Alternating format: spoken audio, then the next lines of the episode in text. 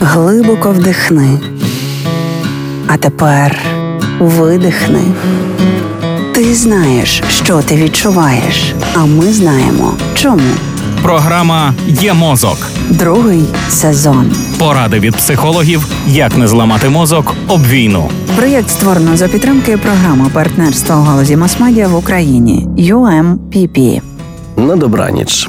Про які тільки приємні й корисні заняття здатні боротися з хронічним стресом, який нам принесла війна, не говорили ми в цьому сезоні є мозку, але ніяк не дійдемо до одного з базових. А марно, бо здоровий сон не тільки лік від наслідків хронічного стресу, але й чудова превентивна зброя. Виспаний, відновлений організм адаптується до стресу значно легше, тож боротися з наслідками цього стресу або не доведеться, або буде значно простіше. Тому треба спати достатньо і глибоко. Зокрема, дорослі мають спати щонайменше 7 годин на добу. Ну а декому цього навіть замало. Молодь і люди з хронічними недугами потребують 9 годин сну, і тільки незначній групі щасливців достатньо спати до 6 годин на добу. Це зумовлено генетичними факторами. Якщо регулярно не досипати, збільшується ризик появи хронічних захворювань, діабету, серцево-судинних недуг, гіпертонії, а також ожиріння, порушень імунної системи, психічного здоров'я та інші в умовах війни і хронічного стресу ймовірність переліченого можна спокійно множити на два.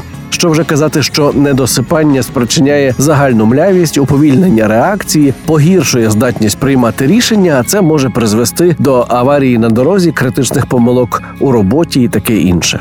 Тож наступні епізоди про сон, і завтра о цій самій порі вчитимемося спати правильно. Тож подушку не забудьте.